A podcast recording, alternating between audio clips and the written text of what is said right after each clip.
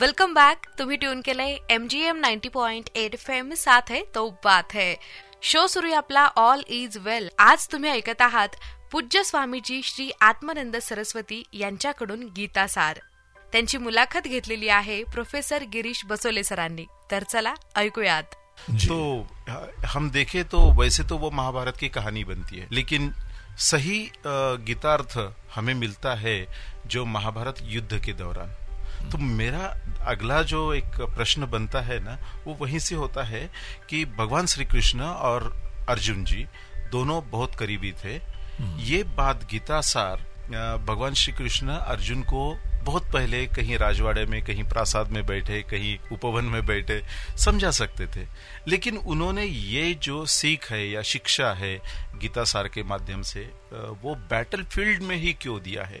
रणभूमि में ही क्यों दिया है? ये तो गिरीश जी बहुत ही आवश्यक और कल्याणकारी है और आज हमारे आपके लिए और जो जो दुनिया के लोग हैं, सबके लिए कितना बड़ा आशीर्वाद बन गया है। ऐसी शिक्षा जो अरण्य में दी जाती है, जंगल में दी जाती है, महलों में दी जाती है, अनुकूल वातावरण में दी जाती है, उसमें आदमी के मन में यही संभावना होती है कि हमको इस ज्ञान की प्राप्ति के लिए सब कुछ छोड़ना चाहिए। और सब चीज़ों से संन्यास्त हो के छोड़ छाड़ के, तब एकांत में जाके हमको ज्ञान प्राप्त करना चाहिए। लेकिन ये जो गीता की ब्यूटी है, वो ये है कि आपके जहाँ चुनौतियाँ हैं, जिम्मेदारियाँ हैं इन चीज़ों के मध्य में, जहाँ पे इमोशनल अप्स एंड डाउन भी विराजमान है। ऐसे समय हमको जब कोई उपदेश देता है, तभी वो हमारे जीवन में कल्याणकारी होता है। जब ज़रूरत पड़ती है, तब हमको उपदेश मिलना चाहिए।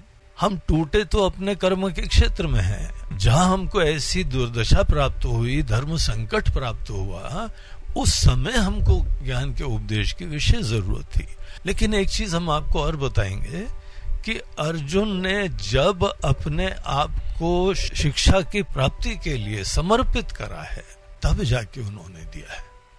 अच्छा। दूसरे अध्याय में जब ये थोड़ा प्रसंग हो जाता था अर्जुन के मन में बहुत ही शोक और मोह उत्पन्न हुआ और हम्म। बिल्कुल ही उसने हाथ से अपना गांडी छोड़ दिया। गांडीवम संसृते हस्ता त्वच परिदह्यते। हाथ से पसीना निकल रहा था रोमांच हो रहा था आँखों से आँसू निकल रहे थे कंपन हो रहा था। जो भी किसी न्यूरोटिक आदमी के लक्षण है सब उसके अंदर देख रहे थे। अच्छा। स्ट्रेस था उसके अंदर भयंकर स्ट्रेस था। खड़ा नहीं हो पा रहा था चक्कर आ रहे थे। और उसको अब शकुन दिखाई पड़ने लगे थे बुद्धि भी उल्टा काम करने लगी थी। और जब उसने ऐसा अपना रूप दिखाया तो उनके सारथी की तरीके से भगवान श्री कृष्ण खड़े हैं। उन्होंने बोला, अर्जुन, ये क्या हो गया तुमको? ऐसे अर्जुन को तो हमने कभी देखा, ना कभी कल्पना करी, और अगर हमको पता होता तो शायद ऐसो के सारथी भी नहीं बनते हम। तो उन्होंने एक शब्द यूज़ करा है तुम बिल्कुल नपुंसक जैसे हो गए हो। और अर्जुन जैसे एक अतिरथी के लिए, वो। महारथी नहीं, उसका भी नेक्स्ट लेवल था अतिरथी। तुम अतिरथी के लिए ऐसी तुम्हारी स्थिति हो गई तो ये तुमको क्या हो गया है? तब उसने अपने दिल की असली बात बताई बोलते हैं कि भगवान हमने बहुत दलीलें दी हैं क्योंकि हाँ। लड़ाई नहीं लड़नी चाहिए कुल खत्म हो जाएगा कुल धर्म खत्म हो जाएगा और जहाँ कुल धर्म खत्म हो जाता है तो स्त्रियाँ जो है विधवा हो जाती हैं बच्चे अनाथ हो जाते हैं उनको क्या कुछ करना पड़ेगा? ये सब हमने दलीलें दी। हम्म। लेकिन असलियत बात कुछ और है। असलियत बात यह है कि हमारे यहाँ पे एक तरफ़ से कर्तव्य है, हमको पता है, हमको प्रेरणा है। हमारा जीवन ही क्षत्रिय का धर्म की रक्षा के लिए और स्थापना के लिए है। लेकिन भगवान, हमको अपने ही आदरणीय लोगों के साथ लड़ना पड़ रहा है।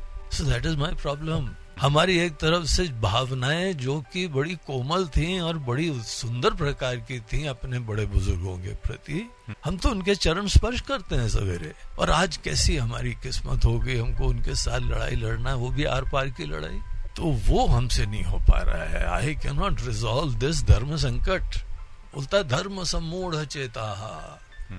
हमारा चित्त जो है वो धर्म के द्वारा मोहित धर्म के विषय के संदर्भ में मोहित हो गया what is right I cannot decide और फिर वो बोलता है कि ओके हम आपके शिष्य की तरह से आपसे रिक्वेस्ट करते हैं। प्लीज़ एनलाइटन मी शिष्यस्ते हम शादी माम तो हम प्रपन्नम। आपके चरणों में हम समर्पित होते हैं। You seem to know something about this resolving my dharm sankat.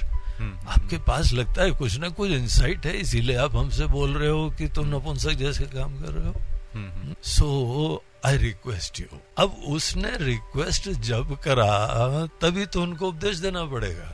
जब जीवन की समस्या आई and I am not able to resolve that तभी तो क्षण है उसी समय उसको कुछ गाइडेंस और हेल्प करने का।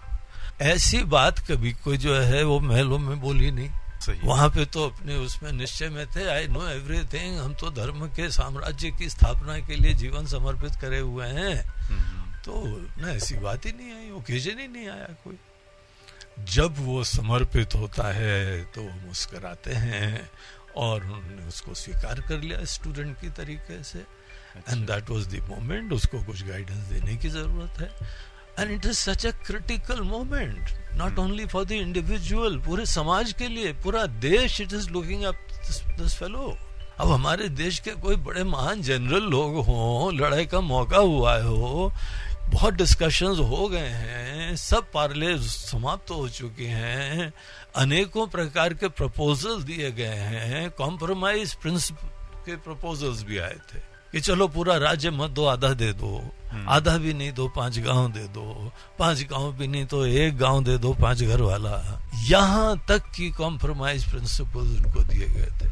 और जवाब ये आता था कि दुर्योधन ने बोला क्षत्रिय हो क्या भिक्षुक की तरह से मांग रहे हो?